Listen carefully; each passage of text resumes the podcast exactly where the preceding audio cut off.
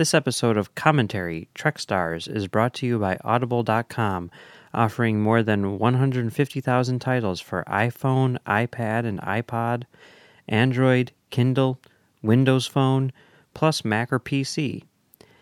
To get a free audiobook of your choice, visit audibletrial.com slash trekfm. Hi, this is Robert Duncan McNeil, also known as Tom Paris from Star Trek Voyager. You're listening to Trek FM you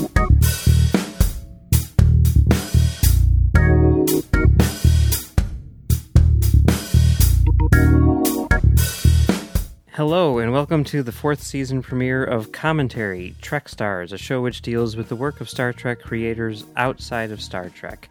I'm Mike, and uh, Max is not with us today. Uh, we're still trying to work out uh, some contract negotiations with him, so he's still Borgified over there with uh, Locutus.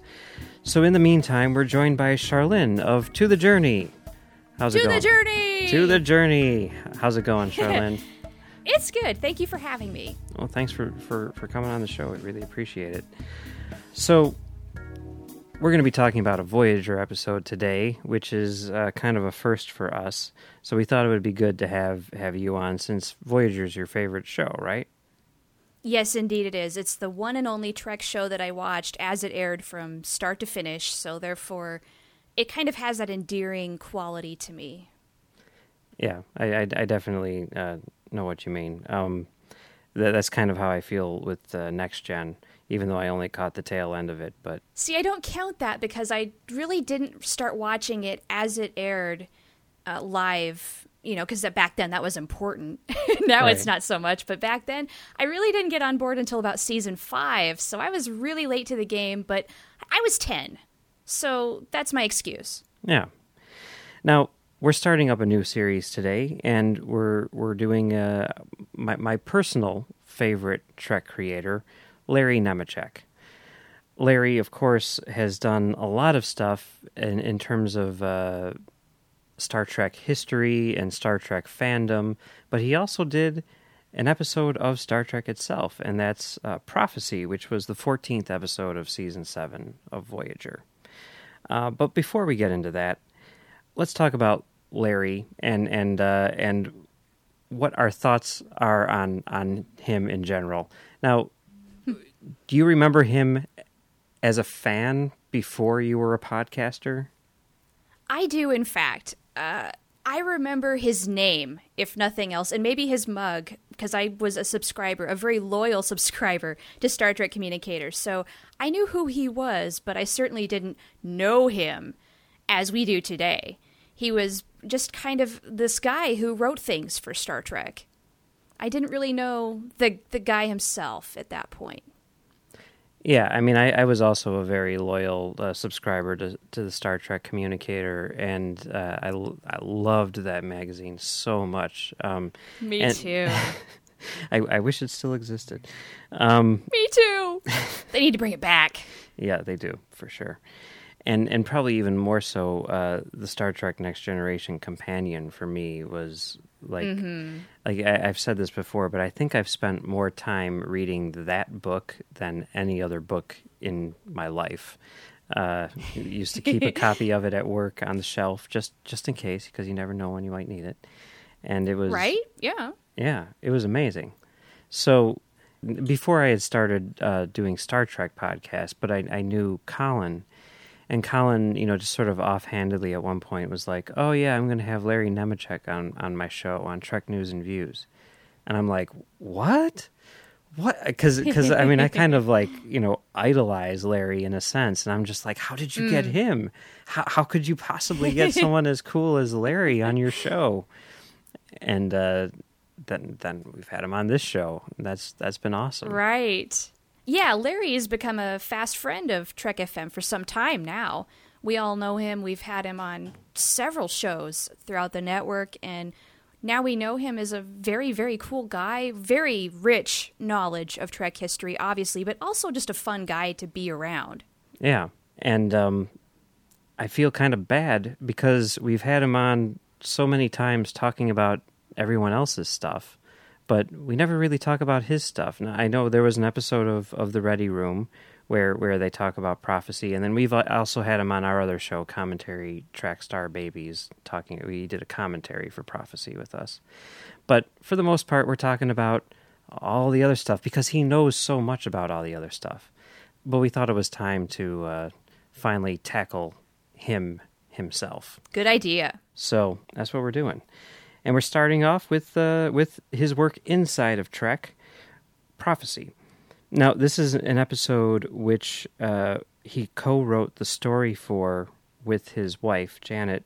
Um, back in season one, they sold their their story idea for for Klingons in the Delta Quadrant, and it wasn't actually produced until the final season of Voyager, episode fourteen, I believe. Mm-hmm the story was adapted by uh, at that point the showrunner Ken Biller and uh, Raf Green, and then the screenplay was written by uh, Mike Sussman and Phyllis Strong. Uh, and it's an episode about Klingons in the Delta Quadrant, old school Klingons like Kirk, yes. Kirk era Klingons, and they have a problem with a virus of some sort which essentially kills them prematurely. They've been living on this ship for, what, hundreds of years at this point? I think they said four generations. Okay. So maybe, yeah, maybe a hundred. Yeah, probably. Probably. A, a yeah. good substantial amount of time, definitely. Yeah. And they, they need a they need a home or something. And and they see the, the Voyager and they think that Torres's baby is their savior and right. then it kind of goes from there. So, what did you think about this episode? Now, you, you said you, you watched all of Voyager when it aired. I, I had not seen this until the DVDs came out, but what what did you think about this when it first came out? I've always liked this one, and it didn't occur to me until very recently when we started to get to know Larry that oh yeah, he kind of wrote this thing, or at least he's had the story idea, and never made that connection. Like oh wow, that's really cool. But the story itself, I've always enjoyed it because, for one thing, old school Klingons. Uh, if you just say that idea aloud, it sounds like such a gimmick. Like, oh, you're going to put Klingons on Voyager? Really? but you know what? This was the way to do it and make it happen because when you see it on screen, the way they have these guys who've been out there for, like you said, maybe 100 years or so, let's just go with that and they're on this quest to find their savior, essentially, it makes sense. And so you've got the retro look Klingons, and they don't even realize that there's a peace treaty with the Federation. I mean, this is fun. This is a lot of fun. And this is actually the one episode where I enjoy Neelix when he's being annoying. well, in, in what way? Well, okay, first off, you have him rooming with Tuvok. Mm-hmm. And Tuvok, his disdain just bleeds through the screen. I mean, you really do feel that. That's a lot of fun. But then also, uh, he gets a little something something with the Klingon ladies. Guys kind of got a thing for Klingons, which I think is fantastic because one of my favorite two parters is The Killing Game, where he gets drunk with the Klingons and they lead a raid through the city to get the Hirogen. And, and it's fun. So he's just, for whatever reason, the Klingons and Neelix, they just hit it off. Well, they're both so over the top in a way. And I feel like Neelix actually is a little over the top in this episode, but it works for the entertainment factor, so I forgive it. Mm-hmm. Because he'd actually toned down somewhat by the time they get to season seven. This is a little more first season Neelix, where he's really flamboyant and in your face and wah, you know, just all over the place and, and loud and proud of it. But that said, I still love it just because it's so much fun to watch. This 45 minutes goes by really fast. Uh, what did you think of it? Um, you know, I, I like this episode. Uh, I, I, anytime that they bring in someone from the, the Alpha Quadrant onto Voyager, I'm, I'm always very skeptical because you know, at, at some point, you know, you, it seems like it may be pushing it just a bit too much. And you know, in, in hearing Larry talk, like that's that's one of the reasons why they didn't get around to doing this until season seven is because you know they had had so many similar stories, whether they be Klingon stories or uh, Alpha Quadrant alien stories, that they didn't really want to um, push their luck too much. Uh, but looking at this on, on its own, I mean, I, I think that they came up with a good reason for them to to be in the Delta Quadrant, and I I think that uh, the episode on the whole is is pretty cool. How it sort of deals with that uh, that sort of Klingon mythology thing, and, and how they're they're really big into their I don't know if you'd call it necessarily a religion, but in their their history and in their mythology, and how Mm-hmm. um, Torres is really kind of always fighting against that, and it shows I think some growth on her por- her part in terms of becoming accepting of her of her Klingon heritage. Absolutely. Yeah, this is certainly not the first time we've seen that happen, but it's always good to kind of see her reluctantly have to face this. And mm-hmm. especially concerning her baby. For one thing, that's continuity. People who say there's not continuity on Voyager, look at this. And they actually managed to do it with a story that was bought in season one and put it into season seven and made it happen. So that's Yeah. pretty cool. But then, Eh, yeah, there's definitely this level, a new level of alarm for B'Elanna. Like, what are they going to do to my daughter? This is kind of scary. I kind of want them to get the heck away from me. And then she does have to face it. It is good growth for her. Yes, definitely.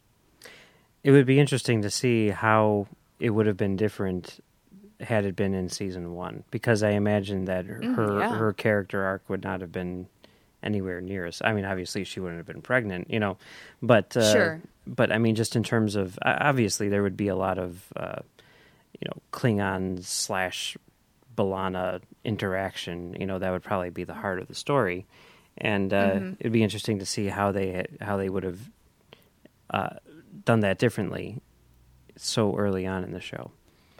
Yeah, I'm actually really glad that they didn't do this in season one, primarily because they did Faces, where they split B'Elanna up into a fully human and fully Klingon uh, two beings, basically. Yeah. uh, which is a fantastic episode that really gets into her background. Had they done something like this instead, I just don't think it would have had that level of depth, and we wouldn't appreciate this story as much, if that makes any sense.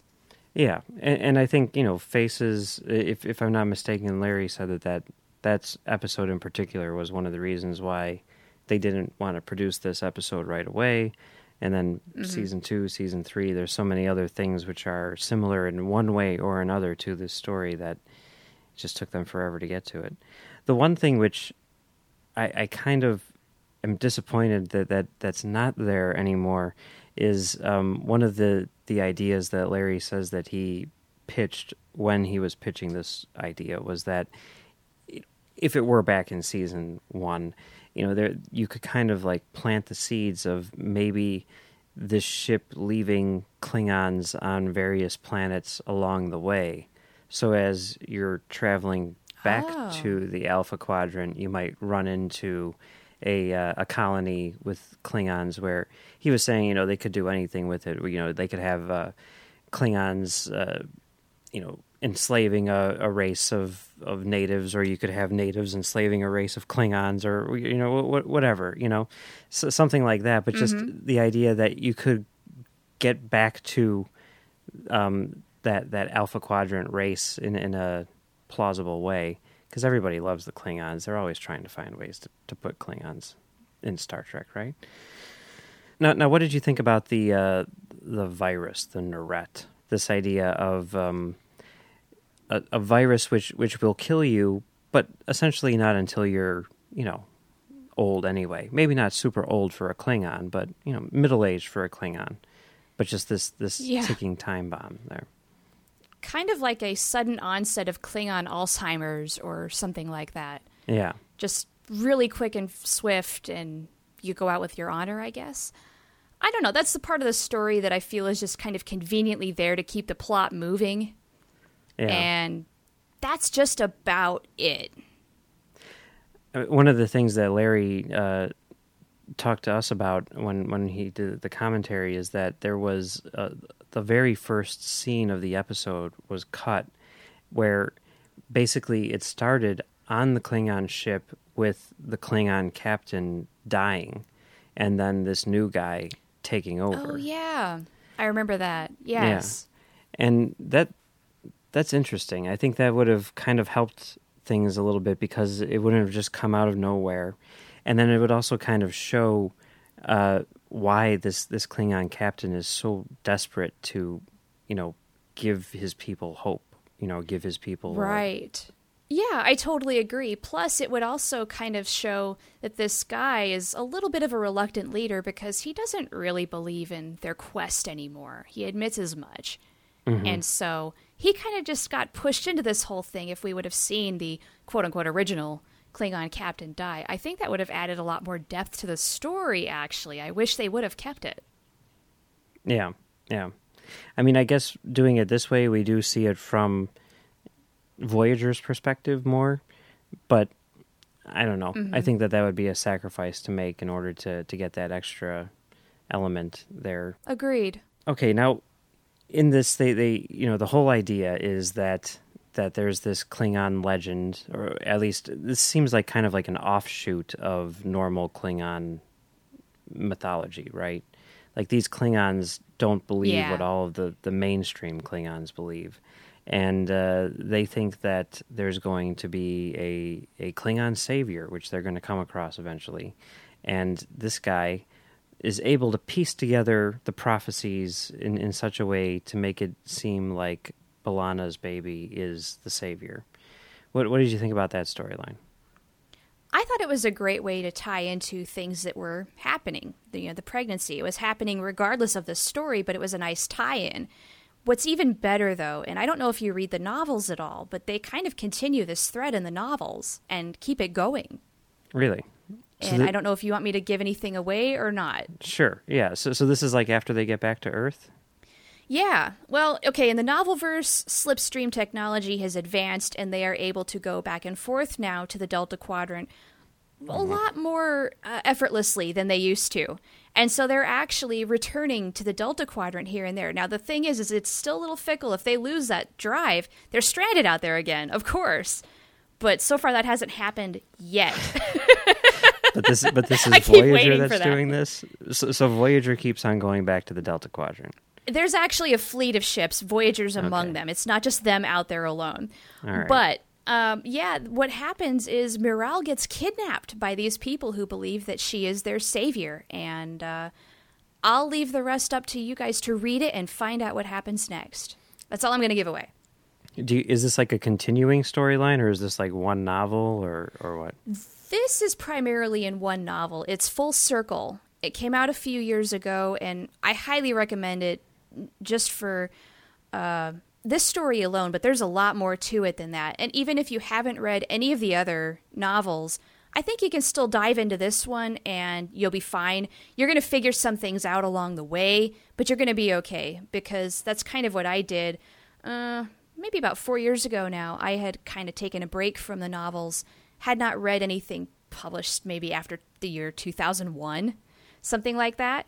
Read this and was able to put the pieces together just fine. And then I've since gone back, read everything that I missed, and then anything going forward. Go ahead and do it. Kirsten Beyer is a fantastic author, by the way. Uh, Matthew Rushing likes to say on Literary Treks, even though he doesn't like Voyager, he likes the Voyager novels. so if that's you, give the Voyager novels a try. You might be very impressed. So so this is like part of their. I, I I mean, how many books have they done in their quote unquote season eight kind of thing? Like I don't know if I would really call it that. It's kind of gone in two phases. It's like pre Kirsten Beyer, post Kirsten Beyer. so, she's like she does like all of them now. Like she's like the Um, Voyager, is. the Voyager person. Right now, she is the Voyager queen, and she is Oh, awesome. cool. I really like her. Yeah, she has a very good handle on Voyager as a series with the characters and where she's taking it eh, big picture wise. I mean, it's very good stuff. They are superbly organized these days, these writers. And she's just one of the collection of the people writing that are just fantastic. But anyway, uh, before Kirst- or before Kirsten Beyer, I think Christie Golden wrote a lot of the books, and I would say they were very good for their time. But what they're doing now is definitely a level up. It Okay. is just much more complex. It is a little more ongoing, and she just really knows how to write these characters. She knows them inside and out. Interesting. I, yeah, I, I, I like that. I, I have to check. it. It's it's so daunting, you know, since there are so many of them, you know, and, and the idea of just kind Yeah. of jumping in. I don't know. I don't know how, how I can do that, but I well, you know when hearing things like that, I really wish that I could. One day, one day.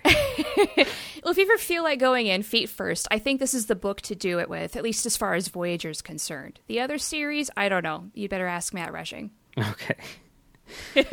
He's the expert.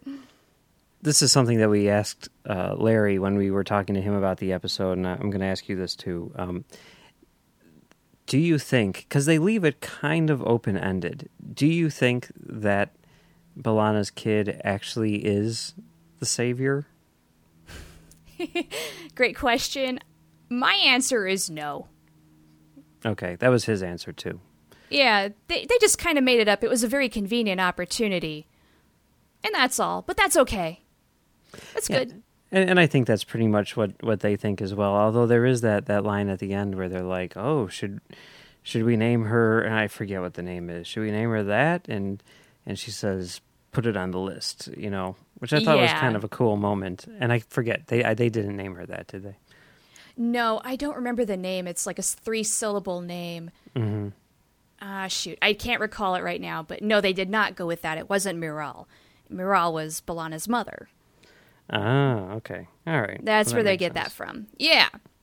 We we should just note because uh, Larry actually uh, mentioned this to me, so so just just so that everyone's clear, even though this is Larry's episode, it it is just sort of a, a, a kernel of an idea of of Larry's original concept. You know, this this doesn't. I mean, and and I, I get the impression that that Larry thinks it's okay, but really, it's not like he's you know he he wouldn't exactly take uh, credit for for what ended up on screen, but uh, it, it was like I said before, it was co-written. Well, the, the the pitch was was by him and his wife Janet, who I believe was a, a script supervisor on Voyager at the time, and yeah. and then um, once Ken Biller, who was on staff even way back in season one, uh, once he started running the show, he pulled it out, pulled the files out or, or whatever, and um, adapted that pitch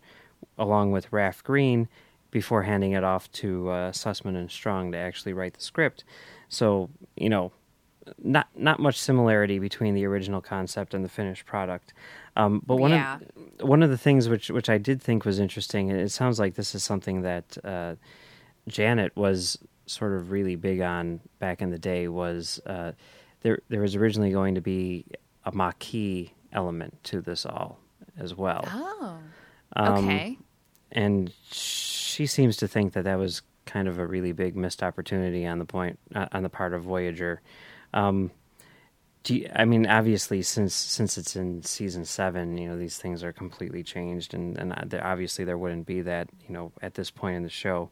But do you think that would have been cool? A cool idea? Do you, do you, did you like the Maquis storyline? Because I mean, it was there and then it was gone, and that... oh man, the thing is, they zapped it so fast. We never really got a full taste of it. And so I would have actually loved to have seen a lot more of it. I feel like they missed so many good opportunities to show this crew starting to work together, showing them struggling, making sure that it's not exactly a smooth transition. I mean, they did one episode really where they confronted this, and that was Learning Curve at the very end of season one. And by then, I mean, so.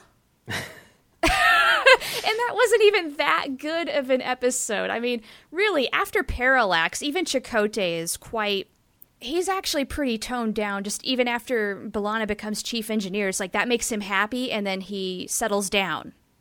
Mm-hmm. And then from there, it's pretty smooth sailing, and we forget almost entirely about the fact that half this crew, roughly, is Maquis. Yeah. So, yes, they should have done a lot more with it. Absolutely. Okay. I'm, I'm, I'm glad to hear that from a Voyager fan, I have to say.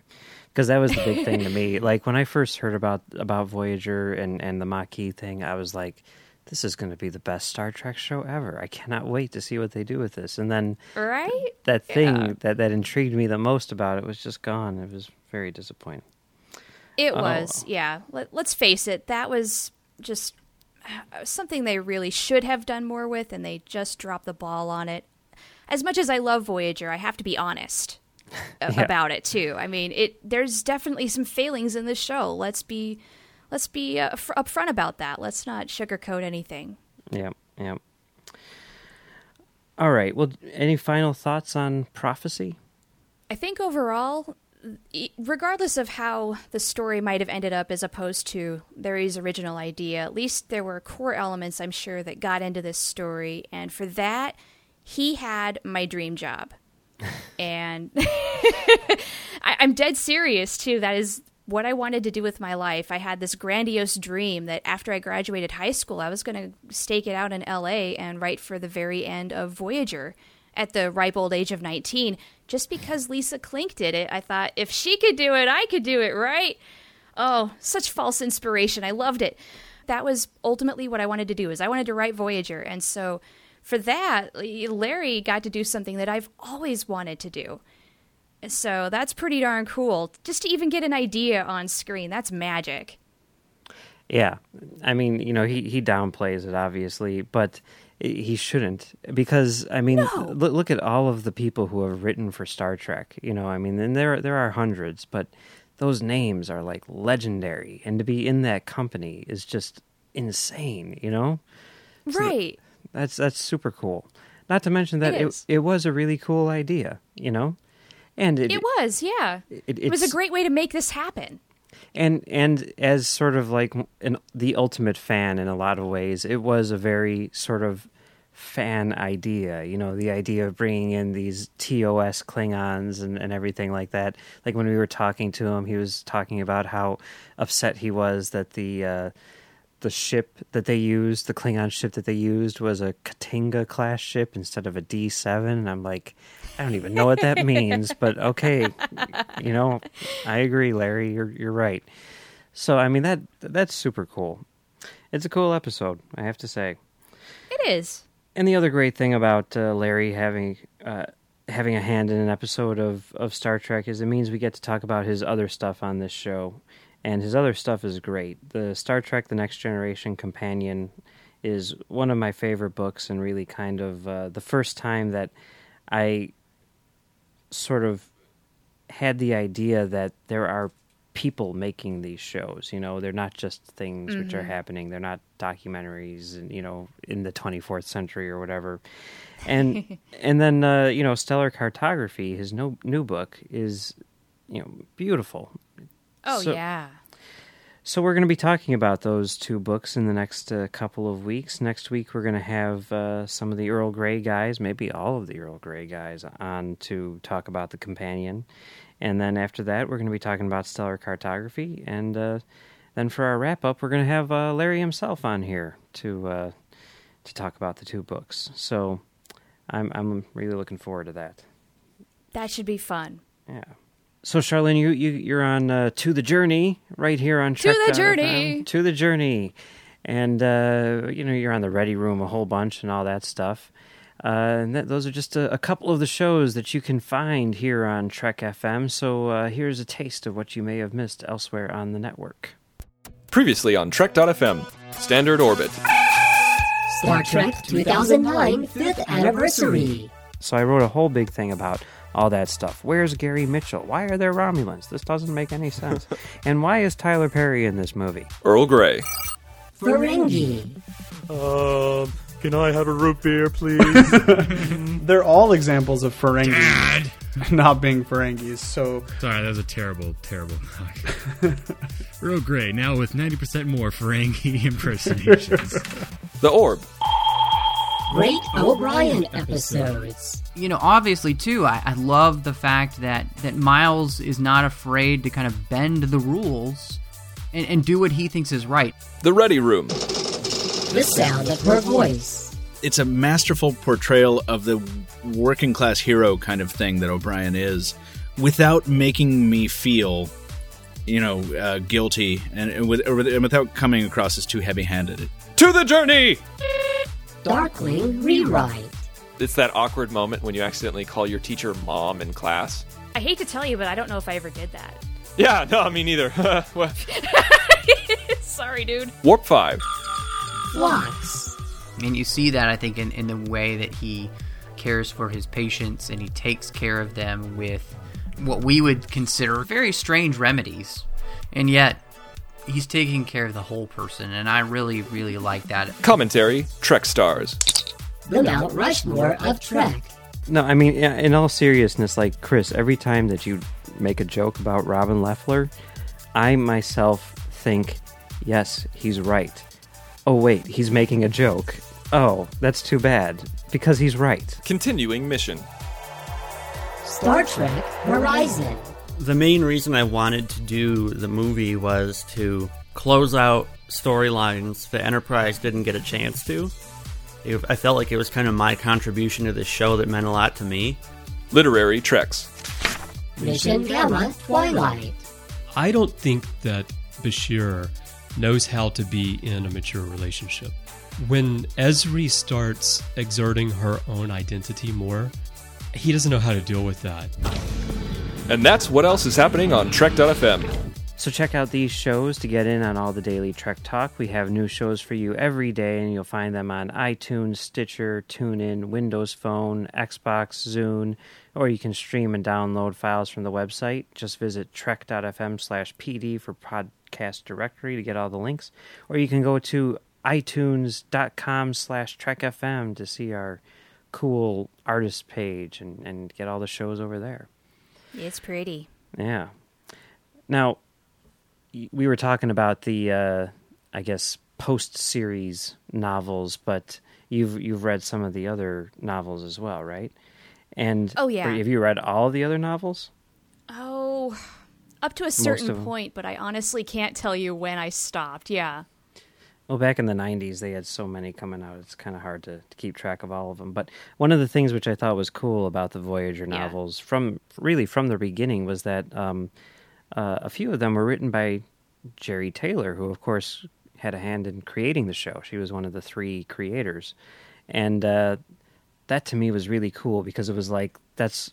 I mean, how more definitive of a stamp can you get that like this is actually you know canon for for for lack of a better word and uh we've we've got one of those right here on audible mosaic which if i'm not mistaken that's kind of like the history of janeway right It is. It is the book on Janeway written by Jeri Taylor. As you said, it is about as much of an authoritative novel on her that you can possibly get. And a lot of the things that you read in that novel get incorporated into the show later on. So it is canon. I consider it canon because Jeri Taylor made it that way. right you know, she wrote it. She wrote the show, so the two intertwined. Yeah, this one's all about Janeway, and she wrote another one called Pathways, which is the backstory on the other main crew members. And you can get both of them on Audible, but Mosaic is narrated by Kate Mulgrew, Janeway herself, and uh, it's fantastic. I highly recommend it. Yeah, it, says here Mosaic is the incredible life story of Captain Kathryn Janeway, commander of the Starship Starship Voyager, read by Kate Mulgrew herself, and enhanced with sound effects and an original score. And you can get it for free on Audible since you listen to Trek.fm. Uh, Audible is a great way for you to read all of the books you've always wanted to read but never thought you'd have the time for. Audible is the premier source of audiobooks with more than 150,000 titles to choose from and new titles coming every week. From classics to current bestsellers, Audible has something for everyone. As a Trek.fm listener, you can get a free audiobook of your choice along with a 30-day trial to see just how great Audible is. So give it a try today. Catch up on all those classic books you've yet to read or that latest novel from your favorite author as well. Just go to audibletrial.com slash trekfm and sign up today. Again, that's audibletrial.com slash trekfm and we thank you and Audible for supporting commentary, Trek Stars, and Trek.fm. All right. Well, thanks a lot for, for filling in for, for Max today, Charlynn. I really appreciate it. Um, Yeah, where no can, problem. Where where else can people find you uh, here on Trek FM and on the internet at, at large? Well, as you mentioned, I am on To the Journey every week, talking Voyager on Thursdays with my co host Tristan Riddell. And occasionally I'm also on the Ready Room about oh, every five or six weeks. We do the rotation through all of the series, and you can find me there whenever a Voyager episode comes around. And I believe this week uh, a Voyager episode is coming out, so check that out. We discussed the third season episode Coda. Cool. But then elsewhere, um, you can find me on Twitter. My handle is Oh the Profanity, and yes, it does contain profanity sometimes, especially with hockey season. The playoffs are on now. My team lost though, so maybe that'll die down a little bit. Uh, Whereas the Blackhawks are still in it. They're still going. Yep. They need to beat the Wild because the Wild beat my Avs. so you can find me there, and uh, that's about it. That's the best way to get a hold of me. Yeah, and uh, this Sunday we, there we are we are going to be releasing our sort of brainstorming session where we figure out uh, how to torture you and, and Matt Hansen from the Delta Quadrant while All watching right. uh, Catspaw. So yeah, after that, you can find uh, Charlynn with Matt getting drunk to the original series classic So drunk. Halloween Yes. episode, written by Robert Bloch, the writer of Psycho. So you'd think it would be better, but it's not. Yeah, but no, but we're going to get extraordinarily drunk and we're going to love it. Awesome. Can't wait. So you can find that over on commentarytrackstars.com. Yeah. Thanks again, as always, for having us do that because it is a blast to do that every you know, three or four months that we, we do that. Yeah, yeah, it's great. And and and and you know, you know it gets rowdy because both of you are on Star Trek networks and this is a Star Trek show and yet neither of you are willing to put it in your own feed. So That's that's entirely beside the point, buddy. I think I don't remember exactly why we started this on your feed, but it's sort of a tradition now. We can't break it. yeah. And yeah. until we do Trek FM after dark, it, I mean, really, this is its home. All right. Sounds good. Sounds good. I'm okay with that. and commentarytrackstars.com is where you can find me and my show Commentary Trackstars Off Topic, which I do with Max and my friend Brandon. And you can also find me here on Trek.fm doing Standard Orbit with Drew, where we talk about the original series. And you can find us on Twitter at ComTrackstars or email us at comtrackstars at gmail.com. So that's about it for Prophecy. We will be back next week for the second part of our Larry Nemecek series, where we talk to the Earl Grey guys about the Star Trek The Next Generation Companion. To the Earl Grey. To the Earl Wait. Grey.